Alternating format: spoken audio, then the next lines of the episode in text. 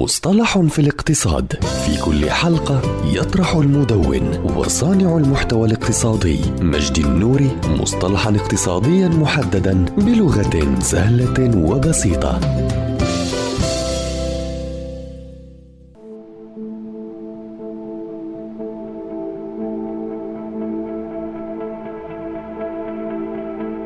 تأمين كافة أخطار المقاولين. يهدف هذا النوع من التأمين إلى توفير حماية شاملة وكافية ضد الخسائر والأضرار المادية التي تلحق بأعمال المقاولات ومكائن ومعدات الإنشاءات. وكذلك توفير الحماية للمقاول ورب العمل ضد المسؤولية المدنية تجاه الغير أثناء تنفيذ الإنشاء في موقع العمل. ويمكن إجراء هذا التأمين حسب شروط التأمين الواردة في عقد الإنشاء لصالحه ولصالح رب العمل كمؤمن له. مشترك في الوثيقة إضافة إلى المقاول من الباطن والأطراف الأخرى التي لها مصلحة تأمينية في موضوع التأمين. المقصود بكافة الأخطار هنا هو تغطية الأخطار العرضية غير المتوقعة التي تلحق بأعمال الإنشاء أثناء فترة التأمين. ما عدا الأخطار أو الأموال أو المسؤوليات المستثنى صراحة في الوثيقة.